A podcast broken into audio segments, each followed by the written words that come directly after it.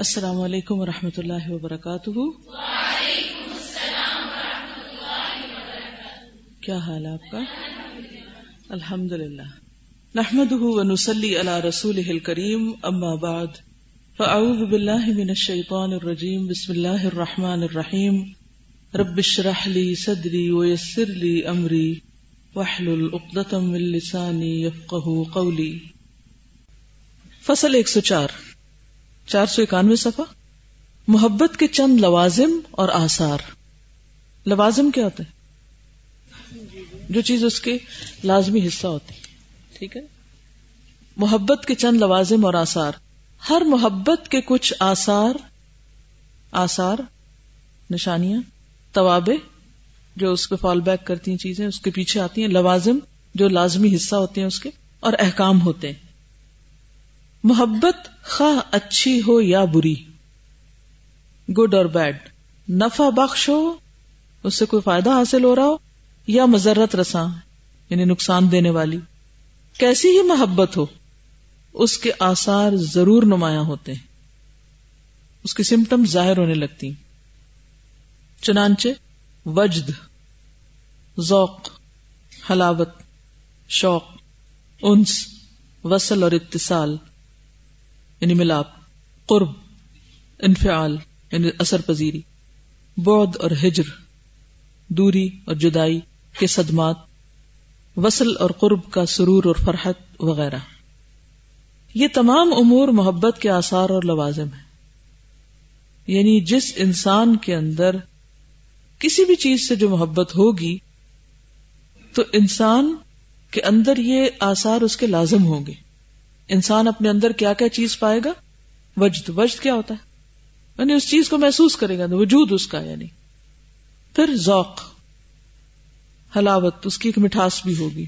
پھر شوق ہوگا اس چیز کی طرف جانے کا، اس کے حاصل کرنے کا. انس. اس سے مانوس ہوگا. انٹیمیسی ہوگی. وصل اور اتصال. قرب چاہے گا انسان. اس سے اثر قبول کرے گا. اس کے رنگ میں رنگے گا. اور اگر وہ چیز دور جائے گی تو اس کا اس کا صدمہ ہوگا اور اگر قریب آئے گی تو اس کو خوشی حاصل ہوگی یعنی یہ نشانیاں ہیں۔ کسی بھی چیز کے لیے اگر انسان کے اندر یہ کیفیات پیدا ہو جائیں تو سمجھے کہ اس کے اندر مرض محبت پیدا ہو گیا۔ ٹھیک ہے۔ لیکن محمود ترین اور نافع ترین محبت وہ ہے۔ یعنی یہ چیز رکھی تو ہے، اللہ نے یہ تو ہوگی۔ یعنی محبت تو ہوگی انسان کے اندر کیونکہ اللہ نے رکھ دی۔ کل بھی بات ہو رہی تھی نا کہ اختیاری ہے یا اقتصابی ہے یا پھر انسان کے اندر کہیں سے آئی ہے، اس کا انسان کا اختیار ہے یا نہیں؟ تو بات یہ ہے کہ وہ چیز اللہ نے اندر رکھی ہوئی ہے۔ یہ الگ بات ہے کہ انسان جس چیز کو وہ پسند کرتا ہے، جو ادا اس کو پسند آتی کسی بھی چیز کے اندر، اس سے وہ متاثر ہو کر اپنے اندر اس کی محبت پانے لگتا ہے محسوس کرنے لگتا ہے جاگ اٹھتی۔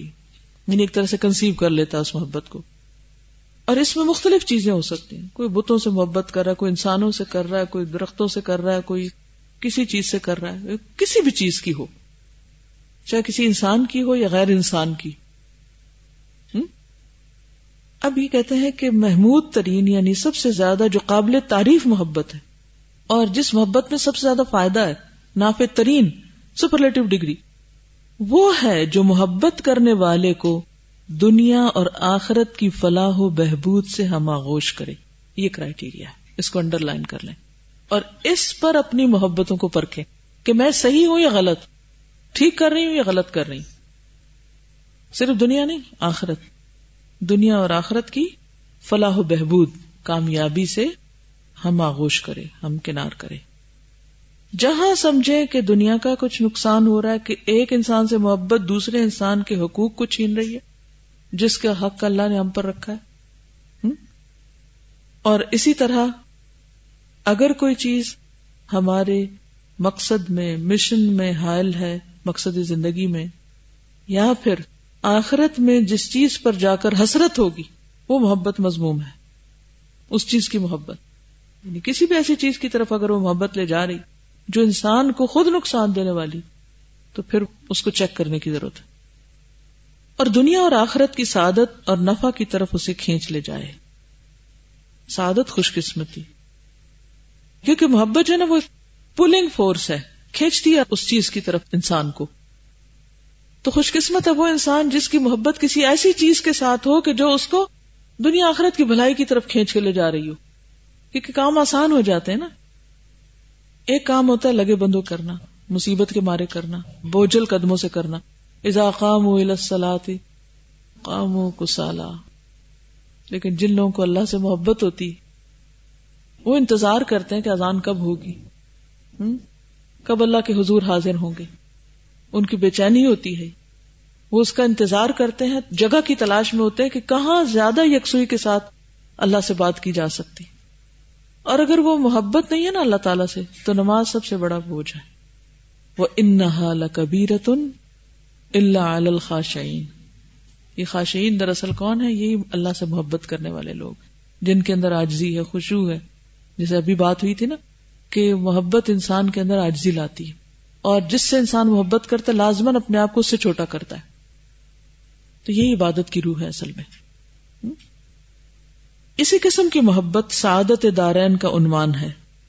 اور وہ محبت جو دنیا اور آخرت کی مذرت کی طرف کھینچ لے جائے۔ شقاوت اور بدبختی کا عنوان ہے۔ اس میں بدبختی بدبختی۔ چاہے کسی کھانے کی محبت ہو یا کسی نشے کی محبت ہو۔ جس چیز سے انسان کی دنیا اور آخرت تباہ ہو رہی، وہ انسان کی بدبختی کی علامت ہے۔ اس محبت سے گلو خلاسی کرانا نہایت ضروری ہے۔ کیونکہ وہ پولنگ فورس ہے نا، جو انسان کی عقل کی بھی مت مار دیتی ہے اور نہ چاہتے ہوئے اسے اس چیز کی طرف لے جاتی۔ انسان خود ریئلائز کرتا ہے، مانتا ہے کنفیس کرتا ہے، کہتا ہے کہ یہ چیز نقصان دہ ہے، لیکن پھر اسی چکر میں، اسی بمر میں پھنسا ہوا ہے۔ اس سے نکل نہیں پا رہا۔ تو اگر کوئی کسی بھور میں پھنس جائے تو اس سے نکلنے کے لیے کیا کرنا پڑتا ہے؟ عام سیدھے سادے طریقے کافی ہو جائیں گے۔ سخت محنت کرنی پڑے گی۔ ہر شخص جانتا ہے۔ کہ ایک عقل مند انسان اس محبت کو اختیار نہیں کر سکتا جو اس کے لیے مذرت رساؤ یعنی نقصان دے ہو۔ اور اسے شقاوت اور بدبختی کے غار میں دھکیلے۔ یعنی جس سے پھر لوٹنے کی کوئی جگہ نہ ہو اس کے لیے۔ دیکھیں کہ انسان اگر کسی ایسی چیز کی محبت کا شکار ہے جو اللہ کی ناراضگی کا موجب بن رہی ہے۔ جس سے اللہ ناراض ہے، تو آپ خود سوچیں کہ اللہ کی ناراضگی میں اگر وہ مرتا بھی ہے یا دنیا سے جاتا بھی ہے تو پھر واپسی کا ہے کوئی راستہ کبھی کامیاب ہونے کا؟ دنیا کی تو تھوڑی سی تکلیف برداشت نہیں ہوتی، تو آخرت میں کیا ہوگا؟ تو ایک غار میں دھکیل رہا ہے اس کو، دھکیل رہا ہے، مصیبت، بدبختی بدبختی۔ ہر آنے والا دن اس کی بدبختی میں مزید اضافہ کر رہا ہے، کیونکہ وہ لوڈ کر رہا ہے اپنے اوپر۔ ان سب چیزوں کو اپنے خلاف حجت بنا رہا ہے۔ ایک ایک دن کا ایک ایک لمحہ اس کے خلاف حجت بن رہا ہے۔ اگر اس چیز کے بارے میں سوچ رہا ہے، یا اس چیز کے لیے کوشش کر رہا ہے، یا اس کے لیے مال جان وقت کچھ بھی برباد کر رہا ہے، ہر چیز اس کے خلاف حجت ہے۔ تو اس کا ایک ایک قدم اس کو دھساتا چلا جا رہا ہے نیچے وہ نیچے کی طرف گرتا چلا جا رہا ہے۔ اور جتنا وہ دیر لگائے گا، جتنا ڈیلے کرے گا، اتنا اور دھستا چلا جائے گا۔ مزرت رسا محبت کا صدور صدور یعنی صادر ہونا، اس کا ہونا وجود، انسان سے صرف جہالت اور حماقت کی وجہ سے ہی ہوتا ہے۔ نقصان دہ چیزوں کی محبت کب ہوتی ہے انسان کو؟ لا علمی، جہالت، حماقت، بے وقوفی۔ کیونکہ انسان کا نفس، یہ نفس کی مصیبت ہے اصل میں۔ اسے مزرت رسا محبت کی طرف لے جاتا ہے۔ ان نفس لمارتم بسو اور سارا شر اس نفس کا وما ابری نفسی ان نفس لمارا تم بسو اسی لیے نبی صلی اللہ علیہ وسلم ہر خطبے کے شروع میں کیا کہتے تھے؟ وہ نعوذ باللہ من شرور انفسنا اپنے ہی نفس کے شر سے۔ ہم اپنے آپ کو بچانے کے لیے اپنے آپ کو اللہ کے حوالے کرتے ہیں۔ وہی بچا۔ صرف اللہ کو مضبوط تھامنا ہی حل ہے۔ اسی کو پکڑ کے آپ اس غار سے باہر آ سکتے ہیں اور کوئی حل نہیں۔ کوئی انسان آپ کی مدد نہیں کر سکتا۔ جب تک آپ واقعی اس کے حضور نہ روئیں اور نہ گڑ گڑائیں اور اس سے مدد نہ مانگیں۔ انسان پھر اس مصیبت سے نکلنے کے لیے انسانوں کی طرف رجوع کرتے ہیں۔ یہ مدد کر دے، وہ مدد کر دے۔ یہ اور مشورے لیتے ہی چلے جاتے ہیں۔ کوئی انتہائی نہیں ان مشوروں کی۔ سب بیکار ہیں۔ کسی انسان کا مشورہ کوئی فائدہ نہیں دے گا جب تک اللہ کی طرف رجوع نہیں ہوگا اور اس کو نہیں پکڑیں گے۔ کیونکہ میں یدل اللہ فلاح اللہ اور وہ کب ہدایت دیتا ہے؟ وہ کب راستہ دکھاتا ہے؟ جب واقعی انسان چاہتا ہے، جب تڑپتا ہے اس راستے کے لیے۔ اور جب مانتا ہے اپنی غلطی اور اپنے گناہ کو۔ اور اللہ کے حضور مانگتا ہے اور گڑ گڑاتا ہے۔ بعض اوقات ہم ساری دنیا کے حضور کنفیس کر رہے ہوتے ہیں۔ لیکن اللہ کے پاس اکیلے میں قبولیت کے اوقات میں نہیں روتے، نہیں تڑپتے، نہیں مانگتے۔ اب قبولیت کے اوقات میں مثلاً اذان کا جواب دے کے اس کے بعد دعا مانگنا، اس دعا کو رد نہیں کیا جاتا۔ اذانیں ہو رہی ہوتی اور لوگوں کی باتیں ختم ہی نہیں ہوتی، بولے چلے جاتے ہیں۔ جس چیز میں دوا تھی وہ انہوں نے کھو دی، وہ گوا دیا چانس۔ اور سر پھوڑ رہے ہیں، وہاں جہاں سے نکلنے والا کچھ نہیں۔ یہی تو شرک کی مصیبت ہے۔ انسان اللہ کو چھوڑ کے اوروں میں اٹکا رہتا ہے اور ان سے مدد چاہتا ہے کہ وہ نکالیں گے اس کو، کوئی نہیں نکال سکتا۔ فلیم دسب بن السما جو رسی والی مثال ہے نا۔ نفس کی خاصیت یہ ہے کہ وہ انسان کو نقصان دہ اور مذرت رساں چیز ہی کی طرف لے جاتا ہے۔ جس میں اسے کسی قسم کا نفع نہیں ہوتا۔ کوئی فائدہ ہے ہی نہیں۔ نہ دین کا، نہ دنیا کا، نہ آخرت کا۔ ظاہر میں نفس کی پیروی کرنا، اپنی جان پہ ظلم کرنا ہے۔ کسی کو نقصان نہیں، خود اپنی جان کو ہے۔ آدم علیہ السلام کی توبہ کب قبول ہوئی تھی۔ کیا کیا تھا؟ کیا علاج تھا ان کا؟ کیا کہا تھا انہوں نے؟ ربنا ظلمنا انفسنا۔ یہ نہیں انہوں نے کہا، یہ شیطان نے بہکا دیا، یہ بڑا دشمن تھا، آپ اس کو پکڑے اس نے کیوں ہمیں خراب کیا؟ ہم یہی کرتے ہیں۔ یہ ریزن ہے، وہ سبب ہے، اس نے بڑکایا وہ کمپنی غلط تھی، وہ ماں باپ نے نہیں توجہ دی، وہ اس نے کمی کی، ہماری زندگی میں ہم اوروں کو ہی ڈھونڈتے رہتے ہیں۔ کہ سارا اپنی غلطی کا بلیم ان کو دے دیں اور خود پاک دامن بن کے بیٹھ جائیں اور اپنے آپ کو معصوم ثابت کریں۔ جتنا مرضی زبان سے کر لیں، جتنی مرضی لاجک استعمال کر لیں۔ کوئی ذمہ دار نہیں ہے۔ وہ اگر ہو بھی تو اصل ذمہ دار اپنی غلطیوں کے ہم خود ہیں۔ اور جب تک یہ نہیں مانیں گے کہ ہم خود ذمہ دار ہیں، اصلاح بھی نہیں ہو سکتی۔ وہی کرنا پڑے گا جو آدم علیہ السلام نے کیا۔ آپ کو معلوم ہے کہ دنیا میں جتنے بھی انسان ہیں، سب سے زیادہ آنسو آدم علیہ السلام نے بہائے۔ سب سے زیادہ آنسو آدم علیہ السلام نے بہائے۔ کب؟ جب وہ شیطان کے پھیر میں آگے تھے۔ ہم کتنے آنسو بہاتے ہیں اللہ کے سامنے۔ اور اس وقت تو کوئی اور معبود اور اور کوئی تیسرا چوتھا تھا ہی نہیں۔ تو آدم علیہ السلام اللہ ہی کے حضور روتے رہے۔ کہ اللہ تو مجھے معاف کر دے باقی میری غلطی ہے، میں نے قصور کیا۔ یونس علیہ السلام نے کس سے مدد مانگی تھی؟ کیا کہا تھا؟ لا الہ الا انت، سبحانک، انی کنت من الظالمین۔ میری غلطی تھی۔ آدم علیہ السلام کے بعد سب سے زیادہ آنسو داؤد علیہ السلام نے بہائے کیا ہوا تھا داؤد علیہ السلام سے؟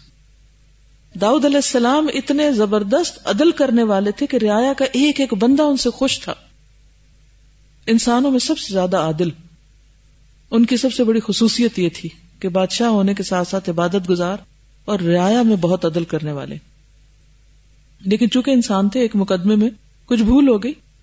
اور احساس ہی نہیں ہوا۔ بازو کا ایسا تھا نا، پھسلتے ہیں، بھولتے تو ہم اپنے آپ کو ساتھ ہی جسٹیفائی بھی کر لیتے ہیں۔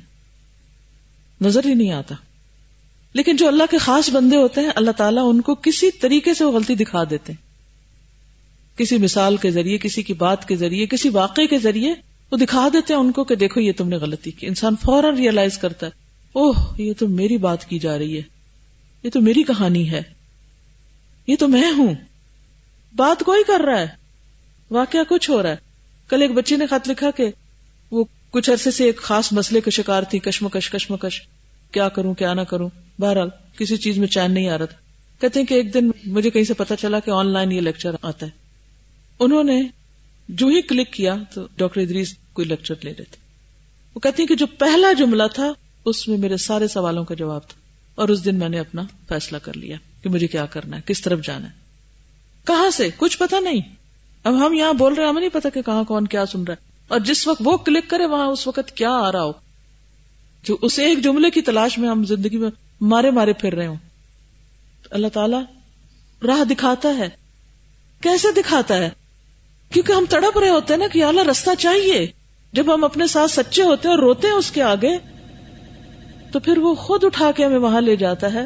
وہ ہم سے وہ لنک کلک کرا دیتا ہے جہاں سے ہمیں جواب ملنا ہوتا ہے، جس کا ہمیں خود بھی نہیں پتا ہوتا۔ کہ یہاں بھی جواب ہے یا ہو سکتا ہے۔ وہ بندہ اس ارادے سے بھی نہیں اس رستے پہ چل رہا ہوتا، لیکن کنیکشن اللہ سے ہوتا ہے مانگ اس سے رہا ہوتا ہے ہر دم۔ تو وہ کسی بھی چیز کو بہانا بنا دیتا ہے۔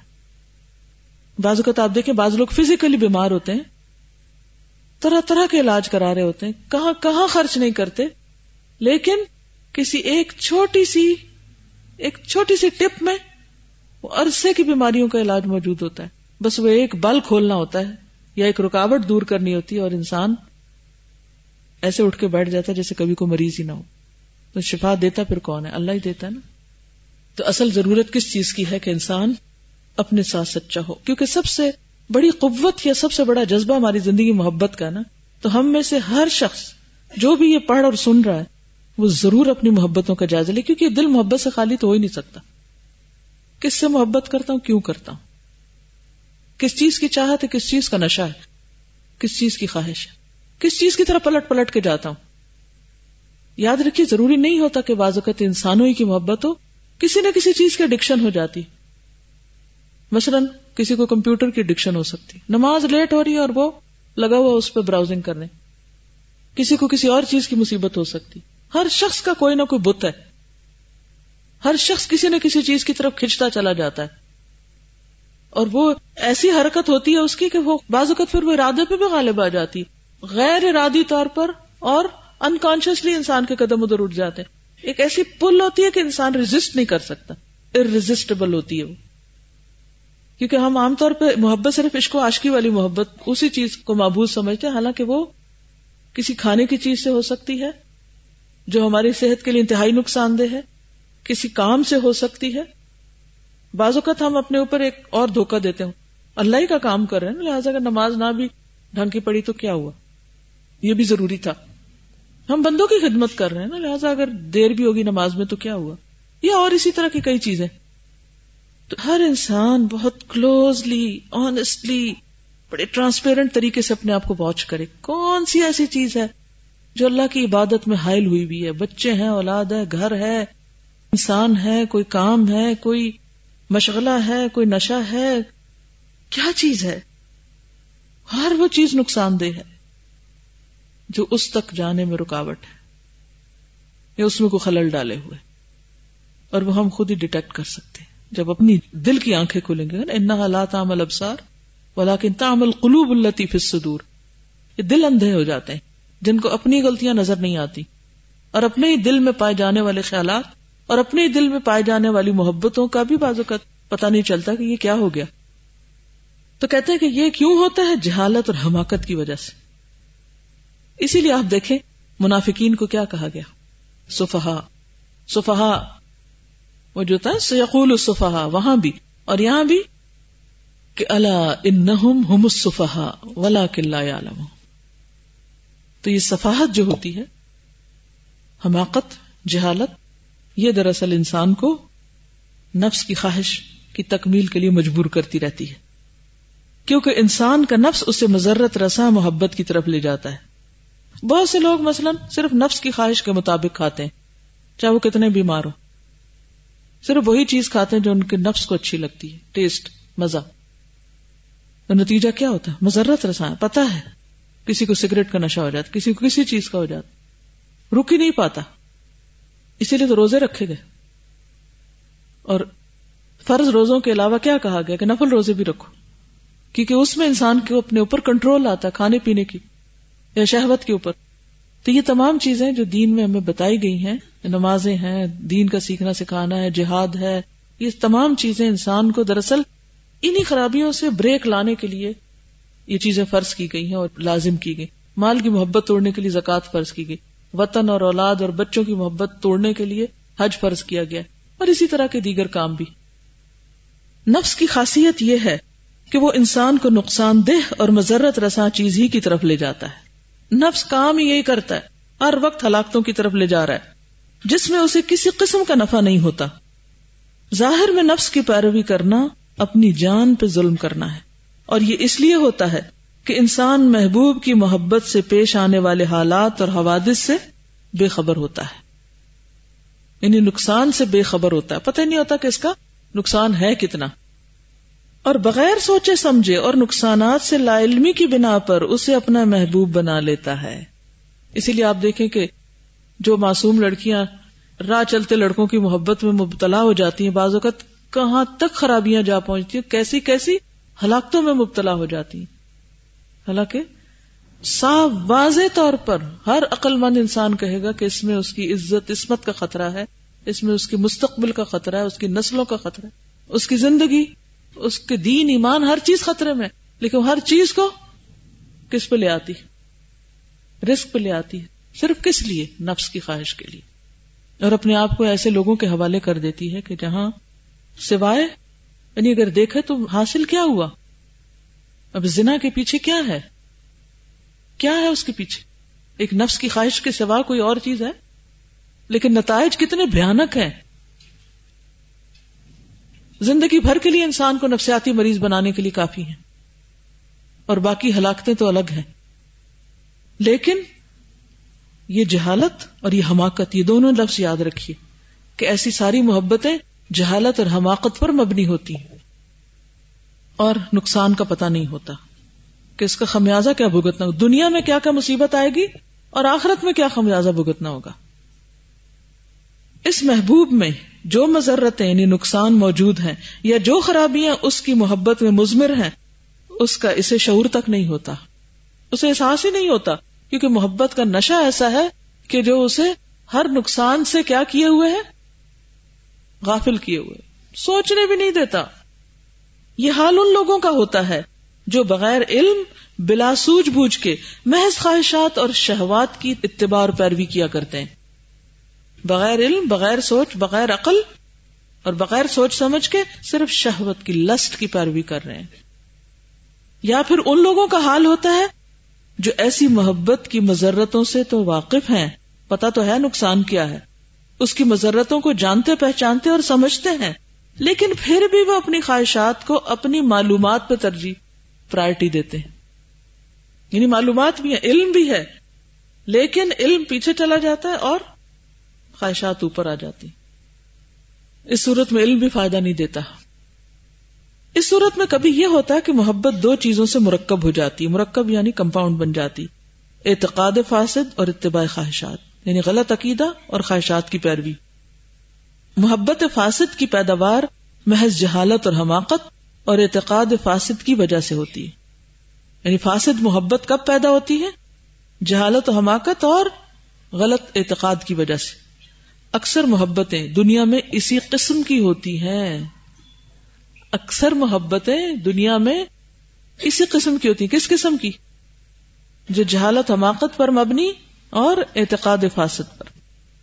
یا پھر یہ کہ جہالت اور اعتقاد فاسد کے بعد دوسرے امور اس میں جمع ہو جاتے ہیں۔ جو باہم ایک دوسرے کے معین و مددگار بن کر اسے شبہات کی طرف موڑ دیتے ہیں۔ اس وجہ سے حق اور باطل اس پہ مشتبہ ہو جاتے ہیں۔ کنفیوژن کا شکار ہو جاتا ہے انسان۔ ٹھیک کر رہا ہوں یا غلط کر رہا ہوں؟ عقل کہتی ہے، علم کہتا ہے، غلط ہے۔ پھر انسان کی خواہش کہتی ہے، نہیں، تعویلیں تعویلیں کرنے لگتا ہے انسان۔ اور محبوب کا معاملہ اس کے سامنے بظاہر ایک آراستہ صورت میں پیش ہوتا ہے۔ یعنی محبوب اس کو بڑا خوبصورت نظر آتا ہے، حالانکہ اس میں کوئی خاص چیز ہوتی نہیں۔ ان شبہات کی تائید اور معاونت سے شہوات اسے اپنی گرفت میں لے کر یعنی شہوت اسے کنٹرول کر لیتی ہے۔ کشا کشا محبوب تک کھینچ کر لے جاتی۔ پھر شبہات اور شہوات کے لشکر، عقل اور ایمان کے لشکروں کے مقابلے میں پوری قوت سے ڈٹ جاتے ہیں۔ ایک طرف شہوت ہے، ایک طرف ایمان۔ دونوں میں اب یعنی کہ جنگ شروع ہو گئی۔ اور جانبین میں پوری قوت سے مار کے شروع ہو جاتے ہیں۔ بالآخر ان میں سے غالب و ظفر یاب وہ ہوتا ہے جو قوی تر اور مضبوط تر ہوتا ہے۔ اگر ایمان مضبوط ہو تو وہ غالب آ جاتا ہے۔ شہوت مضبوط ہو تو ایمان پیچھے چلا جاتا ہے۔ شہوت اس پہ غالب آ جاتی۔ اور اس طرح انسان پھر ہر خرابی اور برائی کا شکار ہو جاتا ہے۔ اور ایمان کمزور ہونا پھر کس بات کی علامت ہے کہ کیا ہے وہاں؟ وہی نفاق۔ جب یہ حقیقت ذہن نشین ہو جائے تو جان لیجیے کہ محبت کی ہر نو اور ہر قسم کے طوابع اور لوازم کا حکم وہی ہوتا ہے جو اس کے متبو کا ہوتا ہے۔ جو محبت محمود اور نافع ہے یعنی پسندیدہ ہے، وہ اس کے لیے عنوان سعادت ہے، خوش قسمتی کا سبب ہے۔ یعنی انتہائی خوش قسمت ہے وہ انسان جس کو صحیح محبت ملی یا محبت کرنے کا ڈھنگ آیا۔ کیونکہ محبت زندگی میں حسن بھی پیدا کرتی، خوشی پیدا کرتی ہے۔ ایمان میں اضافے کا باعث ہوتی، عمل سالے میں سبقت کرنے کا باعث ہوتی۔ اس سے اس کی دنیا اور رقبہ کی فلاح وابستہ ہے۔ اس محبت کے تمام طواب لوازم اور آثار اس کے حق میں نافع اور سود مند ہوں گے، فائدہ مند ہوں گے۔ ان طواب اور لوازم کو وہی حکم ہوگا جو ان کے متبو کا متبو جس کی پیروی کی جاتی۔ انسان اگر محبت محمودہ کے لیے روتا ہے اگر انسان کی محبت اللہ کی نظر میں پسندیدہ اور پھر اس کے آنسو آتے ہیں، اس محبت میں، تو یہ رونا اس کے حق میں نافع ہے۔ وہ بھی اللہ کو پیارا ہے، کیونکہ اس سے اس کے اندر دل میں نرمی پیدا ہوتی۔ اسے حزن و غم لاحق ہوتا ہے، تو بھی اس کے لیے نفع بخش ہے۔ اس پر ثواب ہے اس کو۔ اور فرا و مسرت حاصل ہوتی، خوشی حاصل ہوتی ہے، تو وہ اس کے لیے سود مند ہے، اس میں بھی فائدہ ہے۔ انشراح و انبساط پیدا ہوتے ہیں دل کھل جاتا ہے عقل کھل جاتی ہے۔ دل دماغ روشن ہو جاتا ہے، چیزیں سمجھ آنے لگتی ہیں، انسان جہالتوں سے نکلتا ہے، تو سب اس کے لیے فائدہ مند ہے۔ تو اس کے لیے مفید ہے۔ اور انقباس پیدا ہوتا ہے، تو اس کے لیے موجب سعادت یعنی کچھ چیزیں اس کے دل کے اندر ایک استراب اور ایک یعنی کہتے ہیں اپنی ہنشن پیدا کرتی ہیں، تو اس سے بھی فائدہ ہے۔ غرض یہ تمام امور اصل متبو کی طرف سفر محبت کی منزلیں قرار پا جاتی ہیں۔ اور اس دیاد محبت یعنی محبت کا زیادہ ہونا رنج محبت یعنی محبت کی وجہ سے دکھ افسوس ہونا، قوت محبت اصل محبت کے احکام میں شامل ہو جاتے ہیں۔ یعنی یہ ساری چیزیں پھر انسان کے لیے فائدہ مند ہو جاتی ہیں۔